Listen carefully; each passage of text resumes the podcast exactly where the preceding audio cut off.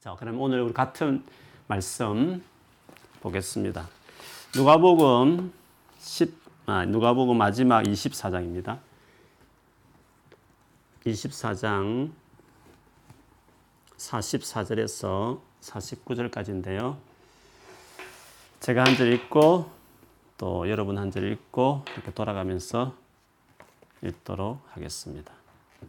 24장 44절에서 49절입니다. 제가 먼저 읽겠습니다. 또 이르시되 내가 너희와 함께 있을 때에 너희에게 말한 바 곧 모세 율법과 선지자의 글과 시편에 나를 가리켜 기록된 모든 것이 이루어져야 하리라 한 말이 이것이라 하시고 이에 그들의 마음을 열어 성경을 깨닫게 하시고 또 이르시되 이같이 그리스도가 고난을 받고 제 3일에 죽은 자 가운데서 살아날 것과 또 그의 이름으로 죄사함을 받게 하는 회개가 예루살렘에서 시작하여 모든 족속에게 전파될 것이 기록되었으니 너희는 이 모든 일의 정인이라.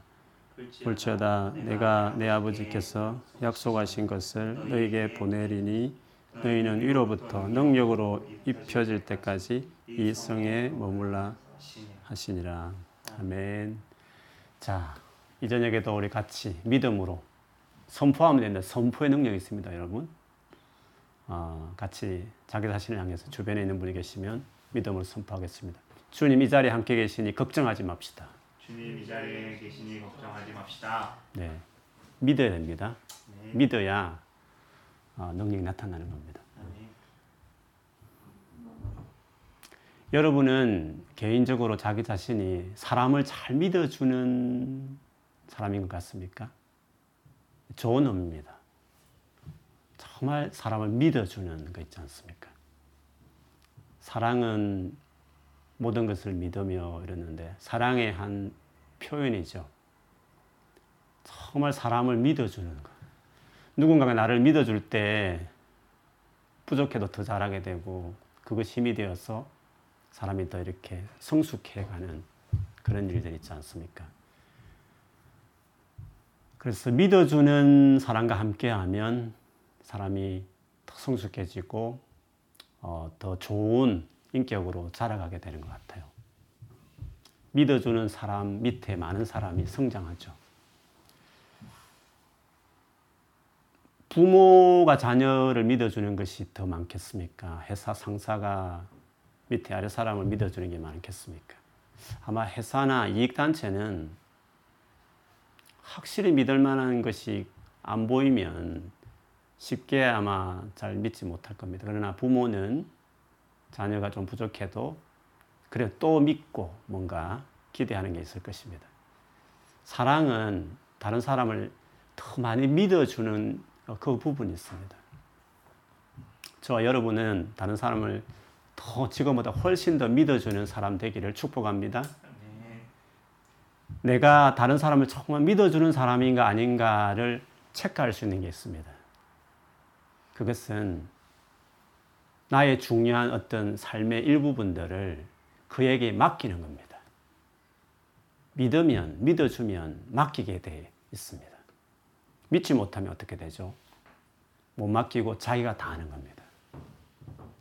그래서 여러분 어떤 사람은 자기가 모든 걸 다 하려고 사는 사람이 있는 반면에 공동체 안에서 이렇게 맡기는, 같이 하려고 하는 부분들이 있죠. 왜 못 맡길까요?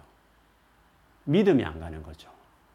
물론 믿음이 안 갈 만한 행동을 하기 때문에 못 맡기는 경우도 있지만 그래도요 다 갖추어져서 우리가 맡긴다는 건 참 어려울 때가 많습니다.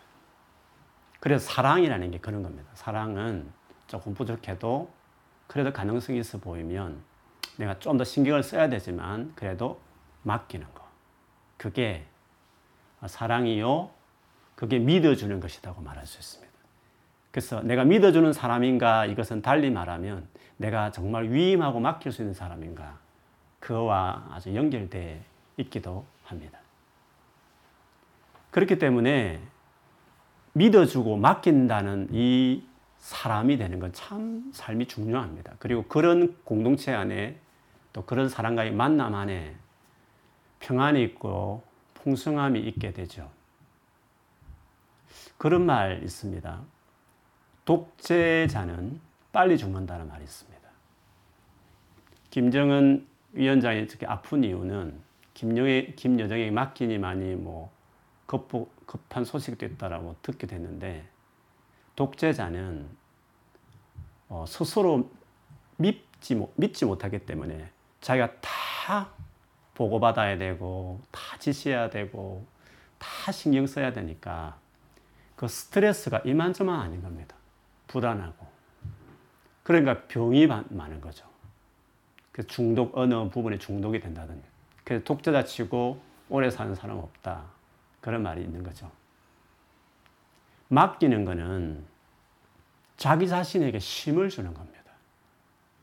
그래서 누군가를 믿어준다는 것은 물론 신경 쓸 일도 있지만 사실은 자기 삶 안에 참 심과 평강을 얻을 수 있는 겁니다.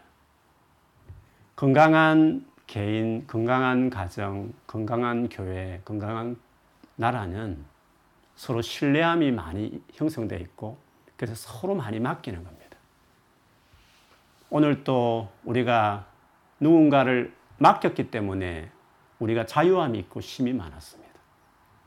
만일에 채소, 파는 채소를 못 믿고, 그리고 차, 다, 차 타고 다니는데 대중교통을 못 믿으면 채소도 내가 갖춰야 되고, 농사도 내가 해야 되고, 옷도 내가 만들어야 되고, 내가 다 해야 되면 얼마나 그 인생이 피곤하고 힘들고 어렵겠습니까? 많이 위임되고 맡겨지고 그런 사회일수록 그런 공동체일수록 그런 개인이 될수록 그 본인에게 진정한 심과 맡김이 있는 것입니다. 그래서 믿어준다는 것은 맡기는 것이고 맡김이 많이 이루어지는 개인과 공동체일수록 거기에 평강이 있다라고 말할 수 있습니다. 그래서 정말 믿어주는 그런 어떤 넉넉한 사람이 되기를 우리가 힘써야 되죠. 우리가 주 예수 그리스도를 믿는다 이렇게 말할 때에는요. 주 예수 그리스도께 맡긴다 그런 뜻입니다. 맡긴다는 것입니다. 그전에는 내가 주인이었으니까 내가 내 삶의 독재자였으니까 내가 다 맡아서 해야 되죠. 그래서 어땠습니까? 너무 신경 쓸 일이 많죠. 너무 스트레스가 많은 겁니다. 내가 다 계산해야 되고, 간섭해야 되고, 내 삶을 간섭해야 되고, 살펴야 되고, 미래를 또 계획해야 되고, 그렇게 되는 거죠. 맡겼다는 것은 예수님께 내 인생을 맡겼으면, 인생이라는 것은 시간입니다. 다르게 말하면 미래입니다. 내 미래를 예수께 맡겼다면, 좀 덜 신경을 써야 되는 겁니다. 예수님을 정말 신뢰한다면 너무 예수님 하는 일에 간섭하지 말고 맡겼으면 그분이 내 삶을 잘 매니지할 것이라고 믿고 그렇게 여유를 갖는 쉼을 갖는 게 필요합니다. 그래서 예수를 믿는 사람은 쉼을 얻는 겁니다. 우리가 어떤 일을 내가 다 맡았을 때는 얼마나 많은 신경을 써야 됩니까? 근데 어떤 그 한 파트를 누군가 맡겨버렸으면 어떻습니까? 정말 그 사람 믿을 만한 사람이 그 일을 맡았다고 하면 어떻습니까? 일단 신경을 끄는 겁니다. 그것만 해도 마음의 짐을 얼마나 많이 드러냅니까? 나중에 어떻게 됩니까? 옛날에 내가 했을 때는 그렇게 꼼꼼하게 다 생각하고 이렇게 했던 것이 정말 믿을 만한 대상에 맡겨버렸으면 그 다음에 시간이 지나면 그 부분에 대해서 내가 잘 모릅니다. 어떻게 돌아가는지 잘 모를 때가 참 많습니다. 그래서 믿는다, 맡긴다는 것은 미래에 대해서 너무 많이 알려고 하지 않는 글일 수도 있습니다. 내 미래를 예수께서 맡고 계시니까 나의 불확실한 잘 모르는 미래에 대해서 그렇게 지나치게 그렇게 신경을 쓰지 않는다는 의미와 같은 겁니다. 그렇기 때문에 믿음이 없을 때에는 걱정하는 겁니다. 즉, 맡기지 못하면 걱정하는 겁니다. 맡겼는데 잘하고 있을까? 잘해줄까? 그래서 못 믿어서 체크하고 막 또 간섭하고 그렇게 되는 거죠. 여러분, 걱정이 많은 사람들은 주님을 신뢰하는 것이 적은 겁니다. 다르게 말하면 주님께 못 맡긴 겁니다. 걱정과 어, 믿음은 그래서 연관되어 있는 겁니다. 그리고 걱정은 언제나 미래적입니다. 뭔가 미래에 대해서 관련되어 있는 겁니다. 그래서 예수님이 뭐라고 말씀하십니까? 내일 일을 염려하지 말라 했습니다. 내일이란 것과 염려는 같이 붙어져 있는 것입니다. 내일 일은 내일이 염려하게 해라. 그렇게 주님이 말씀하시기도 했습니다.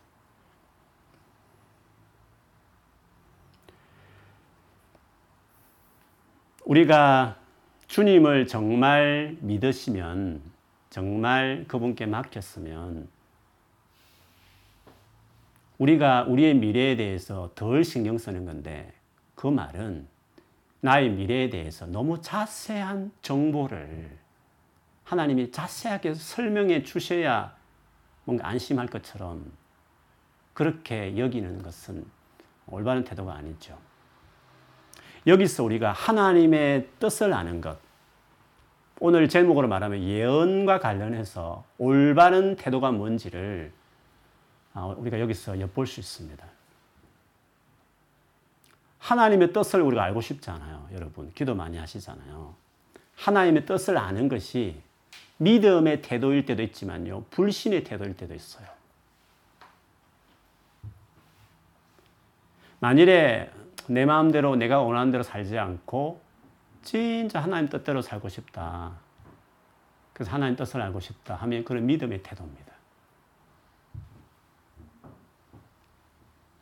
그런데 하나님이 나를 어떻게 인도하시는지 막 내가 잘 모르고 잘 어떻게 될지 나의 미래가 몰라 불안해가지고 하나님 뜻이 뭡니까? 좀 알려주세요. 라고 하면 그는 불신의 태도입니다.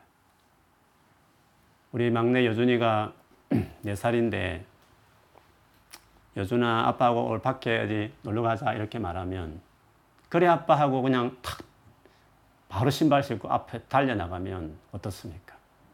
믿는 거죠 나를 아빠를 같이 살면서 아빠가 어떤 분인지 알았으니까 믿고 그냥 나오는 거죠. 그런데 문 앞에 서서 아빠 여기 앉아봐 하면서 어디를 갈 건데 왜 갈 것인지 자세하게 일정을, 목적을 자세히 이야기를 해줘. 그렇지 않으면 내가 납득하지 않으면 이해가 안 되면 절대 한 발자국도 내가 나갈 수 없어. 뭐 이렇게 말하면 얘가 나를 못 믿구나 아빠를 생각해서 되게 마음이 안 좋을 거 아니겠습니까?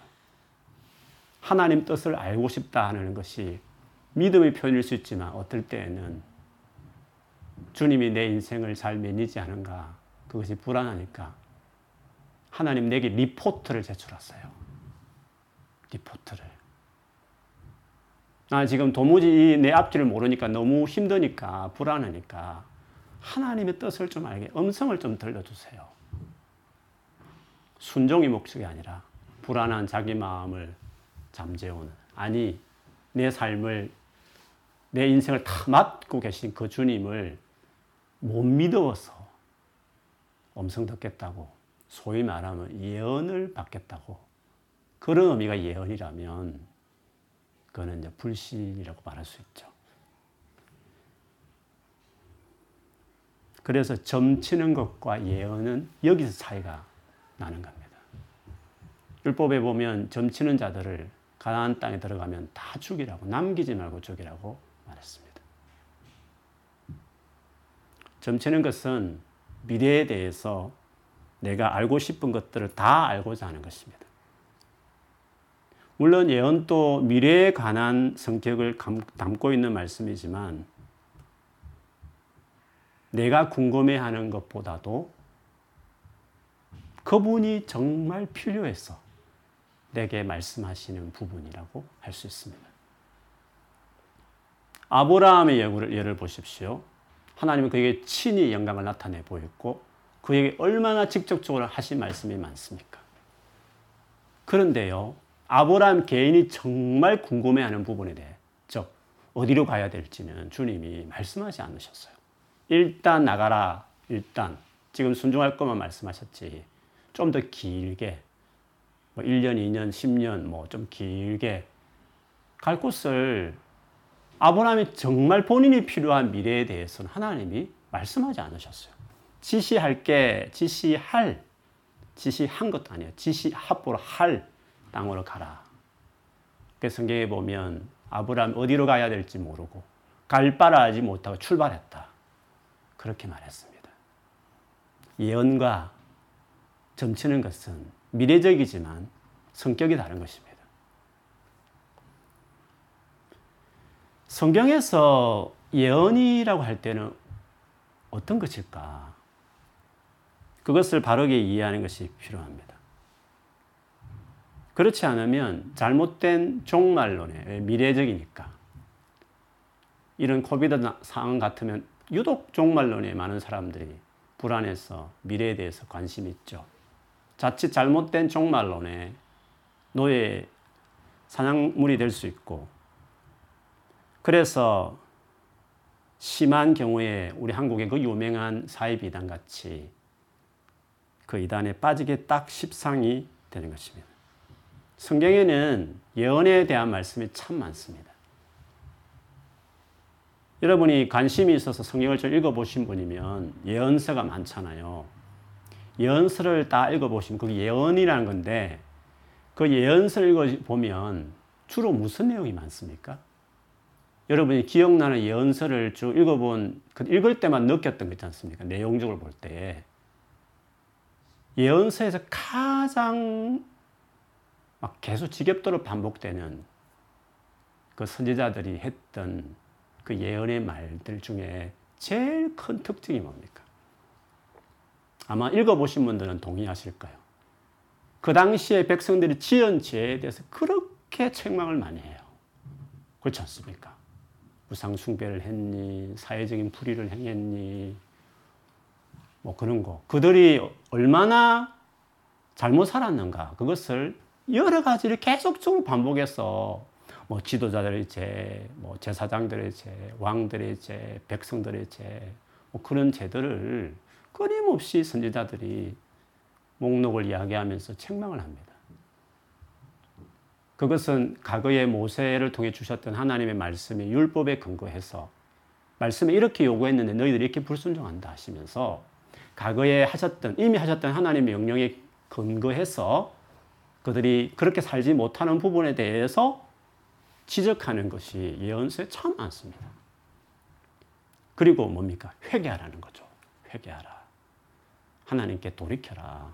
하나님과 받은 관계를 다시 맺어라. 그 말씀을 하셨어요. 그리고 이어서 뭐라고 말합니까? 만일 그렇게 하지 않으면 심판을 받는다. 저 북쪽에서 바벨론이든 아수르든 쳐들어와서 너희를 완전히 멸망하게 될 것이다. 안전하다 하는 성전이나 예루살렘도 예외가 아니다. 심판에 대한 경고를 하지 않습니까? 도무지 가망 없을 때는 어떻게 합니까? 심판 내리기를 결정했다. 그렇지만 하나님 거기서 끝나지 않고 그러나 하나님은 또 다른 소망의 계획이 있다 하시는 말씀을 이야기해요. 뭐 그것은 미래적인 것은 맞아요. 어떻게 보면 신약이 이루어질 예수를 통해 이루어질 구원과 오늘 우리가 누리는 이 교회의 새로운 새 백성에 대한 이야기. 예수님이 오실 그 모든 것을 다 그 부분에 말하고 있는 건 사실이에요. 그런데 예언의 내용을 쭉 종합해 보면 미래적인 것보다는 그 당시 그 백성들에게 하고 싶은 말씀이 예언서에 주류를 이루고 있다는 거예요. 과거의 말씀에 근거해서 그들이 현재 어떤 삶을 살고 있는지를 하나님 입장에서 그들에게 말씀하는 거죠. 그래서 이어서 이제 미래를 말씀하시는 건 맞지만 예언서의 포인트는 미래가 있는 게 아니라 그 현재 그 백성들에게 하나님 하고 싶은 말씀이 그게 예언이라는 거죠. 하나님 말씀을 전해 받은 말씀 그대로 대언한다. 이 뜻이 그게 예언입니다. 그 예언에는 과거도 있고 사실 현재의 내용이 더 많고요. 그 다음에 뭐 미래에 대한 연결해서 그렇게 말씀하시기도 합니다.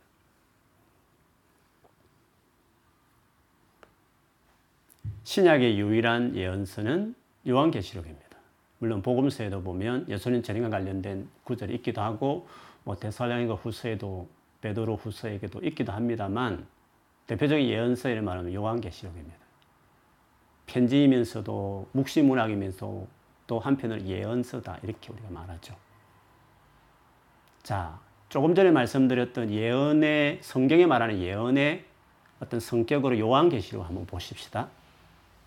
자주 계속적으로 말씀을 드리지만 그 요한계시록은 그 요한계시록 원래 받았던 교회가 있었잖아요. 그 교회, 일곱 교회. 그 일곱 교회를 위해서 주신 말씀이었습니다. 그 교회들이 처한 현재의 상황, 그 상황에서 하나님 마음이 뭔지, 어떻게 행해야 되는지를 현재 그들을 위해서 필요한 말씀이었다는 거죠. 물론 이어서 예수님 재림도 말하고 있지만 그 2장, 3장만 일곱 교회를 향한 메시지고 4장부터는 예수님 재림하시게 일어날 암호다. 숨겨진 암호다. 마지막 종말에 대한 정보다. 이렇게 한다는 것은 그거는 예언에 대한 아주 기본적인 성경의 성격을 모르는 것이라는 거죠. 2장, 3장도 일곱 교회를 위한 말씀이지만 5장도, 6장도, 7장도, 8, 8장도, 666도, 용도, 짐승도, 여자도, 바벨론도, 음료도 다 그 당시의 교회에게 의미가 있는 그들을 위해서 필요한 재림에 대한 이야기도 14만 4천도 천용왕국도 다 그 당시의 사람들에게 120, 1260일이든지 3년 반이든지 다 그 당시의 사람들에게 해당되는 예언의 말씀. 예언은 그 당시 그 백성들에게 하시는 책망과 격려와 소망을 주는 메시지다. 그게 성경에 대한 예언의 가장 기본적인 거죠. 그런데 이런 예언보다 아니라 미래에 어떤 숨겨진 정보를 풀어준다는 그 해석이 우리 한국교회 요한계시록에 대한 중요한 해석의 줄을 이루었어요. 그래서 이단들이 일어날 수 있는 토양을 사실 한국교회가 만든 거죠. 왜? 예언에 대한 잘못된 인식과 해석이 마치 종말에 감춰진 비밀을 풀어줄 수 있다는 식의 책으로 요한계시를 설명했기 때문에 그걸 기발하게 풀어주는 그 지금의 그런 이단에게 그렇게 많은 교인들이 넘어간 이유는 예언에 대한 잘못된 해석과 인식이 결국 그런 잘못된 종말론이 이단을 만들어내게 된 빌미를 적용한 토양을 만들어낸 거죠. 그래서 예언이라는 것은 오늘 그 당시에 그 백성들이 하나님 하시고 싶은 현재성이 중요한 그리고 미래에 이어지는 것도 우리에게 해당되면 우리에게도 어, 관련된 말씀이지만 어디까지나 원래 그 책이 받았던 그 당시의 사람의 입장에서 언제나 먼저 1차적으로 충분한 해석이 있어야 된다. 그거를 그게 예언에 대한 중요한 성격이라고 말할 수 있습니다. 그런데 예언의 내용이 뭘까? 성경에 많은 예언들이 있지 않습니까? 그 내용의 중요한 어, 내용이 뭘까 하는 것을 오늘 좀 특별히 보고 싶은 게 있습니다. 예언의 중요한 내용은 오늘 바로 본문에서 예수님이 하신 말씀이셨습니다. 예수님이 부활하시고 나서요, 제자들을 찾아오셔서 오늘 본문에 보면 구약 성경에 대해서 말씀하셔요. 오늘 44절에 보면 내가 너희 함께 있을 때에도 너에게 말했다. 즉 모세 율법 선지자의 글 시편에 나를 가리켜 기록된 모든 것이 이루어져야 하리라 한 말이 이것이라 하시고 나를 가리켜 기록된 모든 것이 이루어져야 하리라. 이루어져야 한다는 것은 예언되었다 이 말이죠. 그렇죠. 미래적인 부분에 본다면 아직 안 이루어졌는데 이루어질 것이다 하는 이건 예언이지 않습니까? 근데 예언이 무엇에 대한 것이라고요? 나를 가리켜 기록한 모든 것이라고 그랬습니다. 그러니까 주님은 구약 성경의 많은 예언들의 주제는 나다. 바로 내가 그 예언의 주요한 내용이야. 그렇게 그것도 율법에도 있고 많은 선지자의 글에도 그렇고 시편에도 나에 관한 것 그게 이루어져야 될 미래적인 것들이 예언 중에서 미래적인 것 부분은 특별히 바로 나와 관련된 것이야. 예언의 중요한 내용이야. 라고 설명하셨어요. 주제는 그런데요. 좀 디테일하게 두 가지 나에 관한 것이지만 두 가지를 나누어서 주님 이어서 설명을 하셨습니다. 46절에 보면 또 이르시되 이같이 그리스도가 고난을 받고 제3일에 죽은 자 가운데 살아날 것과 즉 그리스도가 고난 받고 죽고 다시 살아날 것 이게 첫 번째 자기에 관한 예언의 내용이라는 거죠. 예수님이 우리를 위해서 구원하시기 위해 하시던 그 죽으심 그것이 예언의 제일 중요한 첫 번째라는 것입니다. 실제로 예언과 관련된 구절을 보면 예수님의 이 우리를 향해서 하신 이 구원을 예언과 밀접하게 설명해요. 베드로전서 1장 10절에 12절에 보면 제가 읽어 드릴게요. 예언자들은 이 구원에 관해 열심히 연구하고 찾았습니다. 그렇죠. 예언가들의 중심은 구원입니다. 여러분이 받고 있는 은혜에 관해서도 예언하였습니다. 그리스도 영이 그 예언자들과 함께 하셨던 것입니다. 성령께서는 그리스도에게 있을 고난과 그 뒤에 올 영광에 대해서 말씀해 주셨습니다. 예언자들은 성령께서 가르쳐 주시는 것을 이해하기 위해 노력하였습니다. 도대체 그 일이 언제 있게 될지, 그리고 그때 이 세상은 어떻게 될지 그들은 깊이 연구하였습니다. 하나님께서는 그들의 연구와 노력이 그들 자신을 위한 것이 아니라 후대에 여러분을 위한 것임을 그들에게 알려주셨습니다. 이제 여러분은 그들의 수고로 진리의 말씀을 듣고 있습니다. 하늘로부터 보내심을 받은 성령의 도우심으로 복된 소식을 전하는 사람들이 이 기쁜 소식을 여러분에게 전해준 것입니다. 이 놀라운 진리의 말씀은 천사들까지도 알기 원하는 것이었습니다. 그게 첫 번째 예언의 아주 중요한. 그 구약의 모든 예언가들의 예언은 미래에 뭐 어떻게 되고 뭐 점괘내듯이 하는 식의 예언이 아니라 예언의 성격 자체도 현재성이라 말했지만 내용까지도 우리를 위해서 그리스도께서 행하신 구원에 초점이 맞춰 있었다. 그렇게 베드로전서도 말을 했고 그 다음에 두 번째 예언의 중요한 내용이 뭡니까? 다시 오늘 본문으로 오면 47절에 또 두 번째입니다. 그의 이름으로 죄사함을 받게 하는 회개가 예루살렘에서 시작하여 모든 족속에게 전파될 것이 어떻게 어디에요? 구약에 기록되었다는 거죠. 그러므로 두 번째 중요한 내용의 성격은 그리스도에 관한 것이지만 첫 번째는 그리스도 자체가 이룬 구원이라면 두 번째는 그 이루어진 그 구원이 예루살렘에 시작해서 모든 족속에게 전파되는 이게 예언되어 있다는 겁니다. 구약의 많은 구절에. 그러니까 유대인만이 아니라 예루살렘을 출발하지만 사실 모든 족속, 즉 이방인들도 이 이루신 예수의 구원을 받아서 그들도 하나님 백성이 된다. 오늘날 말하는 교회. 하나님의 이방인들도 하나님의 참 백성이 될 수 있다. 백성이 된다. 그렇게 백성이 되어 간다. 그런 성교적인 모든 족속이 한 사람이 구원을 받고 돌아올 이 같은 일들이 두 번째 중요한 예언의 내용이다 하는 것을 말하고 있습니다. 실제로 바울이 로마서 그 9장, 10장, 11장의 그 유대인들의 회심에 대한 이야기가 집중되어 있는데 거기에 10장에 가보면요. 17절부터 20절까지 보면 이런 내용이 있습니다. 그러므로 믿음은 들음에서 생기고 들음은 그리스도를 전하는 말씀에서 비롯됩니다.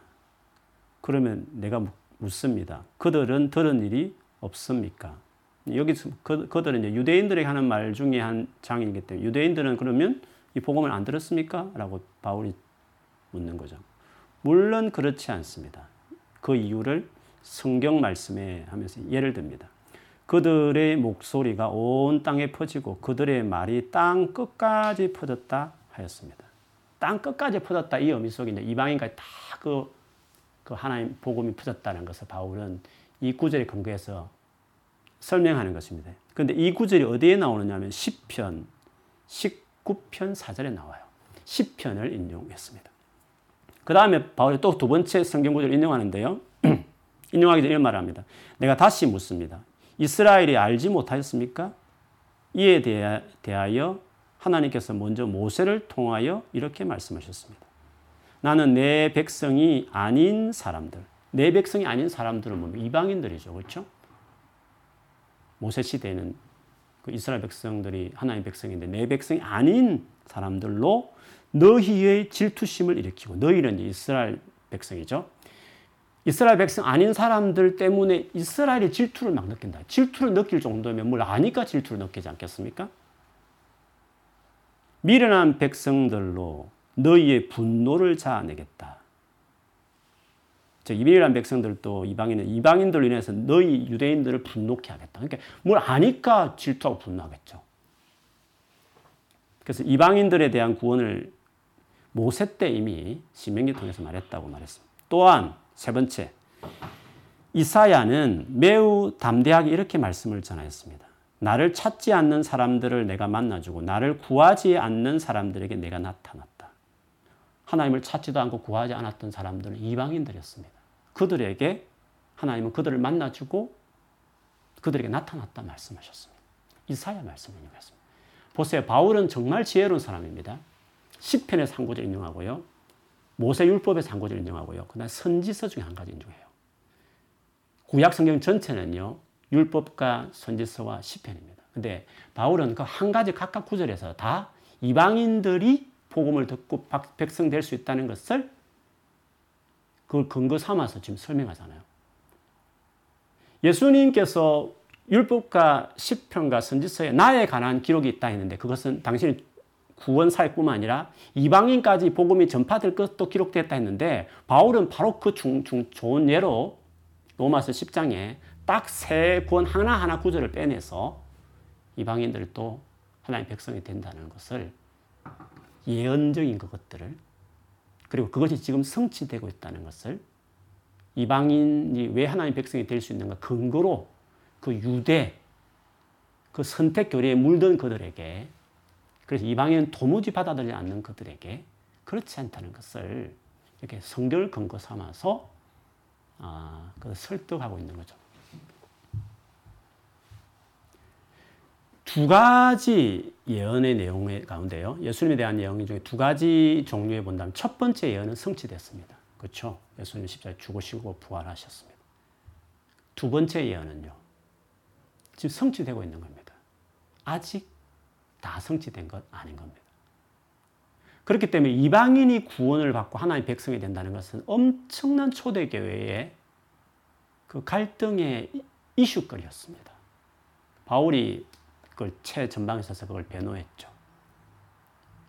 그것은 에베소서 모든 서신에 다 나오지만 에베소서 3장 3절에 6절에 보면 바울이 이 부분을 특별히 언급해요. 이 두 번째 그 예언의 종류에 대한 그것을 예언, 감추어져 있었던 것인데 이제 나타났고 이루어진다 이런 의미를 담아서 유대인 아닌 이방인들까지도 하나님 백성됨에 대한 이것이 이 예언이 지금 이루어지고 있는 그것을 설명하는데요. 에베소서 3장 3절에 6절에 보면 이렇습니다. 전에 내가 편지에도 간단히 말했듯이 하나님께서는 내게 계시로 비밀스러운 계획을 알려 주셨습니다. 그것을 읽어 보면 내가 그리스도에 관한 신비로운 진리를 어떻게 깨닫게 되었는지 알 수 있을 것입니다.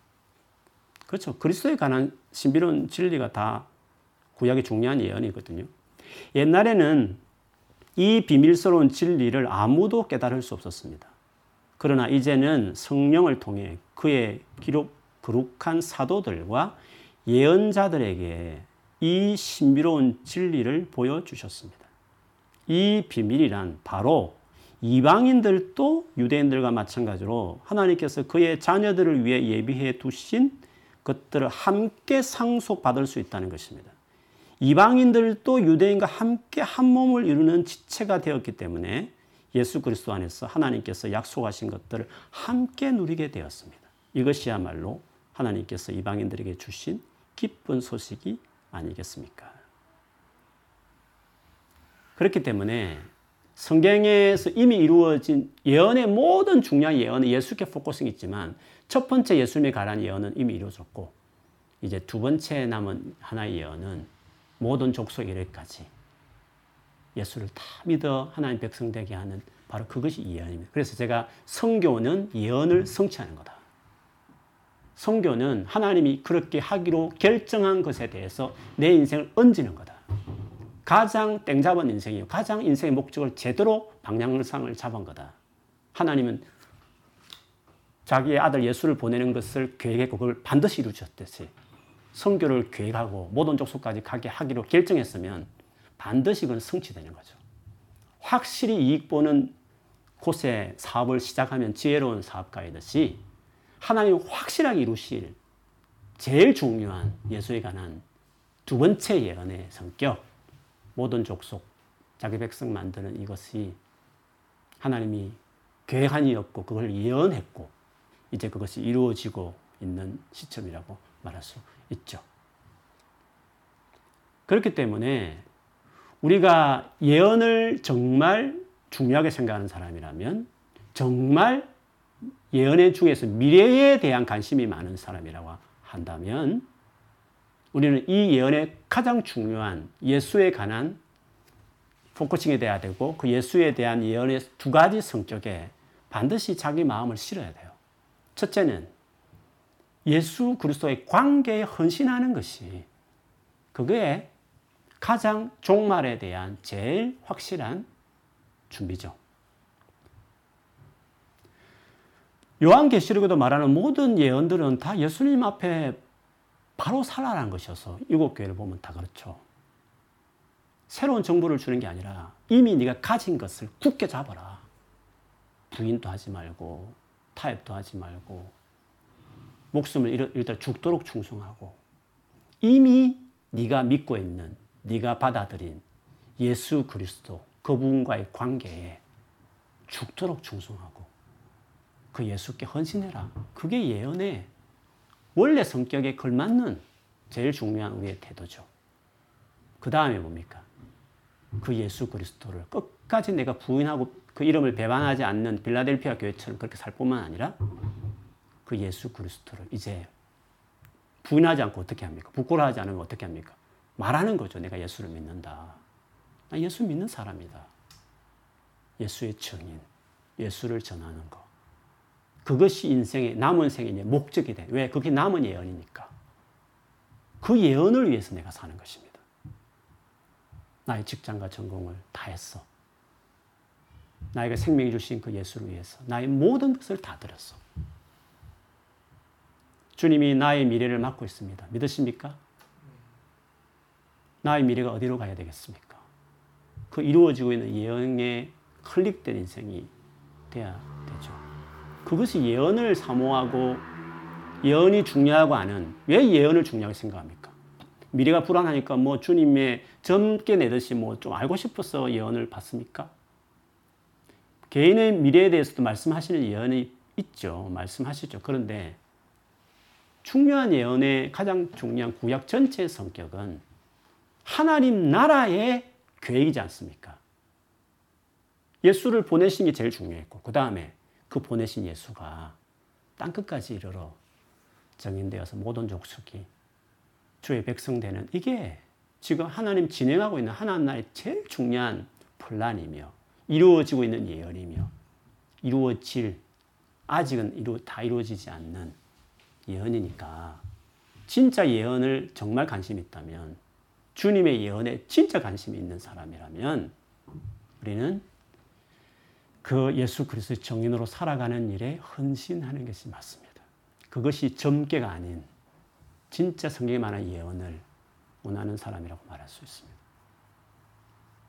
그렇기 때문에 여러분 가장 미래를 잘 대비하는 게 뭘까요?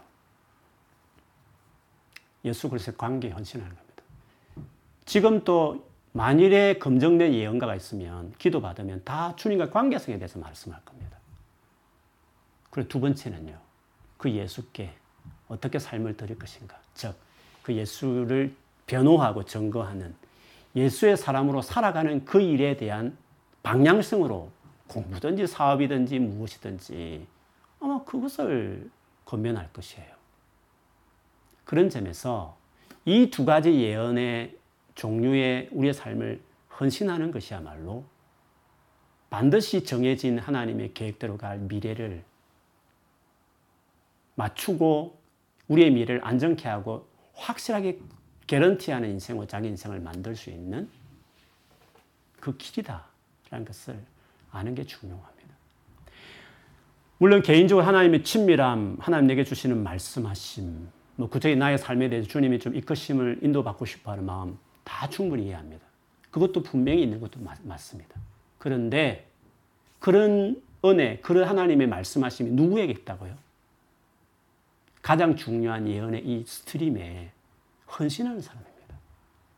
주님 앞에 정말 충성되고 주님과 하나 되기 위해서 깨끗하고 거룩하게 자기 삶을 드리고 주님을 정말 사랑하는 사람들 그리고 그 나라 정말 이 자기 아들 내어놓아서 우리에게 희생시키면 주셨던 이 은혜의 복음 값없이 주어지는 선물인 구원을 많은 사람이 누리도록 하기 위해서 그 목적을 위해서 같은 열망으로 살아가는 그 사람들에게 주기도문대로 하나님을 이름을 그 뜻을 나라를 귀하게 선한 사람이 일용할 양식도 주고요. 채워지는 놀라운 일도 있고 관계든지 시험에서 이게 나오고 악에서 건지는 놀라운 일들도 경험하는 구체적인 디테일한 자기 개인의 하나님 인도하시는 말씀이 있는 것이죠.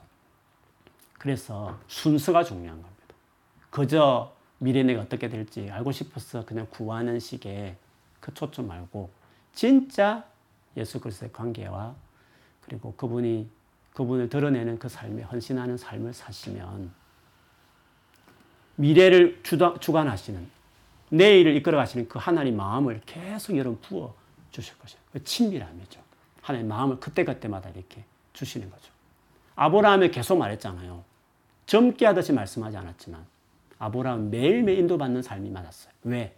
그는 이 하나님의 이 예언의 성격, 모든 족속을 복되게 하는 바로 이 부르심에 그 인생을 걸었기 때문에 그에게 하나님이 개인에게 말씀하심과 인도하심이 그 생애에 그렇게 많이 있을 수 있었다는 거죠. 그래서 새로운 마음을 먹어야 됩니다. 주님과의 관계에 내 자신을 헌신해야 되고 그 주님의 뜻에 내 삶을 드릴 때 우리 안에 놀라운 하나님의 말씀하심, 인도하심, 또 감동들, 그리고 막 소원들, 그내 인생을 막 열어주시고 이끄시는 그런 하나님의 일들 그 경험하게 되는 거죠. 그래서 예수 그리스도와 예언은 뗄래야 될 수 없는 것입니다. 예수 그리스도께 헌신하는 것이 미래적인 예언을 보정하고 더 안전하고 확실하게 내 미래를 열어가는 길이라는 사실을 기억하시면서 다시금 그 예수 그리스도를 알고 관계 맺고 그분이 원하신 그 주신 사명에 내 삶을 더 맞춰가는 일에 매일매일 어, 그렇게 드리는 저와 여러분 되기를 주 여러분 축원합니다. 아멘. 우리 같이 한번 기도하겠습니다. 오늘 주신 말씀 어, 같이 한번 생각하면서 품고 기도하겠습니다. 어, 뭐 이럴 때 여러분 뭐 미래나 여러분 장래에 대해서 고민하고 힘들어하는 것도 많이 있으시겠지만 당장 어떻게 하지 어떻게 되지 내 미래에 대해서 걱정하고 있지 않습니까? 근데 주님께 맡기시고요. 어, 내일 일, 네가 지금 궁금한 너의 너의 이슈는 내게 맡기는 거죠. 이스라엘 회복 아버지 주권하에 있다 했습니다. 아버지 손에 있으니까 맡기는 것입니다. 그걸 뭐라고 말씀하셨어요? 성령을 받고 정인되라. 내가 중요한 나의 예언에 네가 먼저 헌신해라. 주님 언제나 그렇게 말씀하셨습니다.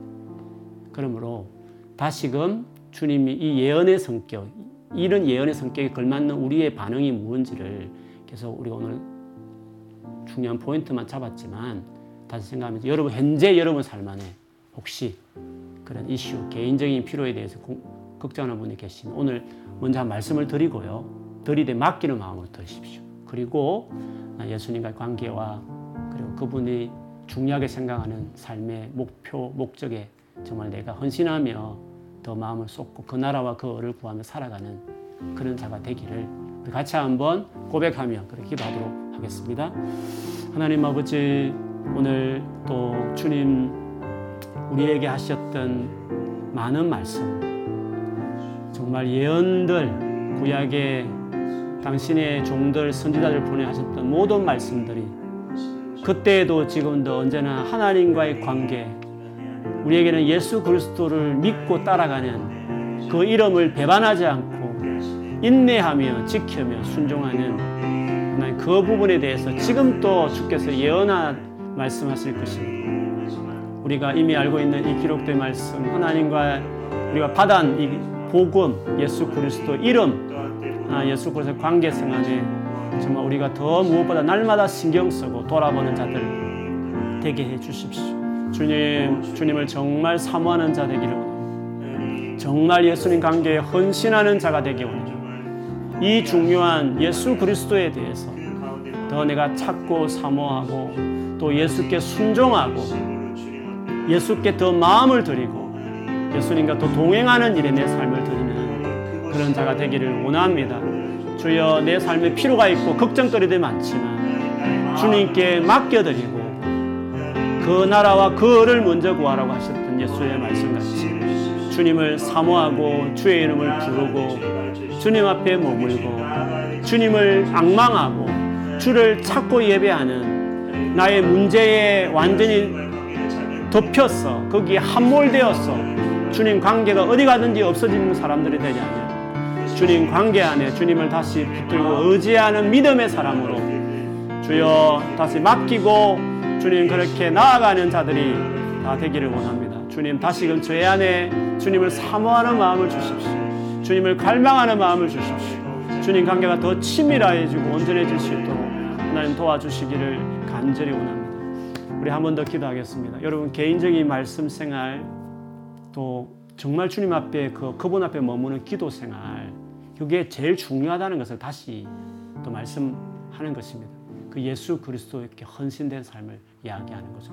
다시 우리 기도하기는 하나님 다시 말씀 사모하는 마음 주시고 기도할 수 있는 능력을 주셔서 다시 주님과의 관계가 내 삶 안에 정말 풍성하도록 아 문제만 가득 차고 그 문제 해결하기 위한 일환으로 기도하는 거 그리고 뭐 말씀 보면서 그 적당한 그 위로되는 어떤 위로 구절 찾겠다는 그런 거 말고 그냥 예수님 자체가 목적인 그분 자체를 원하고 사모해서 가는 기도와 말씀 묵상 있지 않습니까?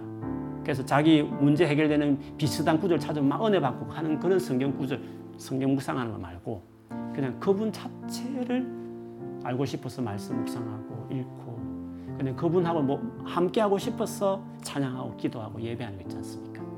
그런 거.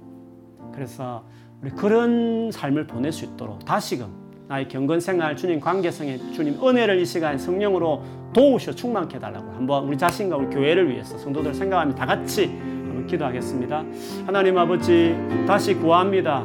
하나님 우리의 삶 안에 다시 경건하게 살 수 있도록 하나님과의 관계성, 주님과의 교제, 주 앞에 머무는 삶, 하나님 양보하지 않고 아무리 바쁜 일이 많고 아무리 걱정되는 일이 많고 아무리 생각이 복잡해도 하나님 아버지 문제 때문에 주님을 찾지 않고 문제를 해결하려고 기도하는 것보다 그것도 말씀드리기도 하고 그것 때문에 나가기도 하지만 그러나 언제나 우선순위는 하나님을 사랑하기 때문에 예수 그리스도 그분 때문에 기도하고 그분을 알기 위해서 주님 하나님의 마음과 뜻을 알기 위해서 하나님이 어떤 분인지 성품을 알기 위해서 정말 순수한 주님과의 관계 때문에 주님을 사랑하기 때문에 그렇게 기도하고 말씀 보는 순수한 동기로 주님 앞에 나가는 그것이 정말 중요한 일정이 되어서 나가는 주여 우리들이 되기 원합니다. 이 시간에 저나 우리 사랑하는 우리 믿음의 식구들, 우리 교회 공동체 안에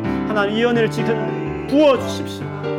이 저녁에도 하나님께서 그 은혜를 다 주십시오. 기도 영으로 충만함 입을지어다. 기도가 막혀 있거나 방해하거나 또 여러 가지 삶에 되는 hin거운 것 때문에 눌려 있는 영혼들이 있거든. 하나님 이 시간에 치료하십시오. 이 시간에 강건하게 하십시오. 다시금 주 앞에 나아갈 수 있는 은혜를 주십시오. 하나님 다시 새 힘을 주십시오. 하나님 강건하게 하여 주십시오. 성령으로 충만함을 입을 지어다. 성령을 말미암아 속사람 강건함을 입을 지어다. 기도의 능력으로 충만함을 입을 지어다. 하나님 그렇게 하여 주옵소서. 말씀을 사모하는 마음을 부어 주십시오. 말씀을 볼 때 지혜와 계시 영으로 충만하게 하여 주셨어. 하나님을 알게 하시고 하나님 마음이 무엇인지 느끼게 하시고 경험하고 주님과 친밀한 교제함이 풍성하게 이루어질 수 있도록 하나님 우리 교회 안에 그 은혜를 허락해 주십시오. 이 시간에 하나님 저에게도 더 허락해 주십시오. 더 기도할지어다. 더 많은 시간을 들여 기도할지어다. 더 무릎 꿇고 기도하는 사람이 될지어다. 이 시간에 기도의 능력을 부어 주십시오. 하나님이 영적으로 강건하게 해주시고 영안을 열어 주시고 성령으로 충만함을 더듬는 은혜를 이 시간에 우리 모두에게 하나님께서 허락해 주시고 축복하여 주시옵소서.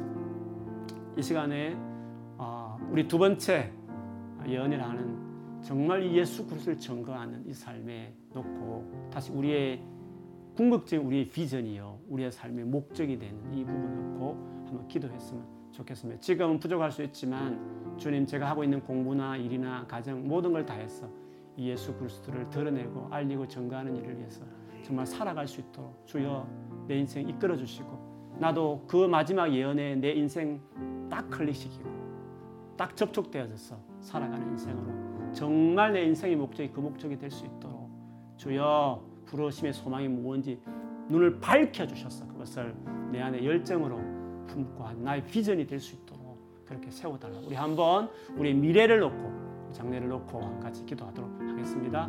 하나님 아버지 주여 우리의 장례 반드시 가게 돼 있는 하나님의 정의 루터는 모든 족속이 이 복음을 다 듣고 하나님 백성이 되는 데 있는 것입니다. 그렇게 되면 세상이 끝이 오리라고 말씀하셨습니다.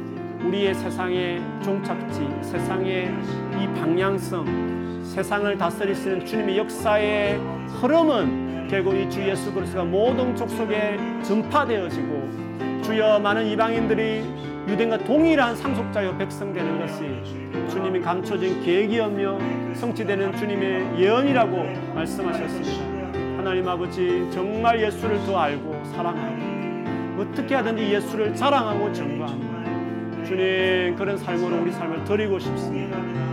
우리가 어떤 직종을 가졌든지 어떤 공부를 하든지 우리가 평범한 사무직원으로 살아도 하나님 예수를 사랑하고 예수를 증거하고 예수님을 알게 하는 이것이 우리 궁극적인 삶의 열망이요 살아가는 이유와 목적이 될 수 있게 도와주옵소서. 아직도 이것이 되어 있지 않은 자들에게 하나님 눈을 밝혀 주십시오. 마음의 눈을 밝혀 우리가 어떤 부르심으로 소망으로 부름 받았는지를 알게 하여 주셔서 우리 남은 때를 세상에 있다가 없어질 것들을 투자하고 얻는 것에 우리의 마음을 골몰하고 그것에 인생을 허비하지 않고 영원한 것 하나님 나라와 그 의를 위해서 주 예수 그리스도의 복음을 전하고 나누는 삶을 위해서 살아가는 저 인생이 될 수 있도록 주여 우리 인생을 그렇게 이끌어 주시고 인도하여 주시옵소서. 하나님 아버지 구약의 모든 예언은 우리 주 예수 그리스도에 대한 말씀이셨습니다. 그 예수께서 구원하시고 그리고 그 예수께서 모든 족속 이르기까지 증거되어 하나님의 백성 함께 유대인과 공동 상속자 하나님 백성 됨이라고 말씀하셨습니다. 하나님 아버지 이 놀라운 예언에 우리 인생을 걸고 이미 맺어진 관계에 더 충실하고 그리고 예수를 전가하는 일에 우리의 남은 미래 장래를 이 엄연히 이루어질 이 예언을 성취하는 일에 주여 우리 인생을 보내는 지혜로운 자들이 다 되게 해 주시옵소서. 이렇게 살아가는 자들에게 주님과 더 깊은 친밀함. 이 목적으로 자기 인생을 진로를 결정하는 자들에게 하나님 구체적으로 개인에게 말씀하시는 지금도 예언적으로 하시는 그냥 장래에 젊게 내듯이 미래를 알려주는 것이 아니라 이런 나라를 위해 살고 하는 자들에게 때마다 시마다 필요한 지시하시고 말씀하시고 가르쳐 주는 은혜 또한 우리에게 있을 줄 믿습니다. 하나님 아버지 이런 삶을 다 경험하는 우리 모든 믿음의 식구 되게 해 주옵소서.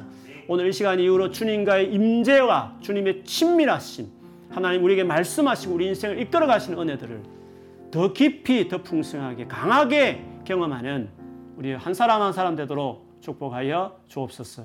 구합니다. 성령님 임재하십시오.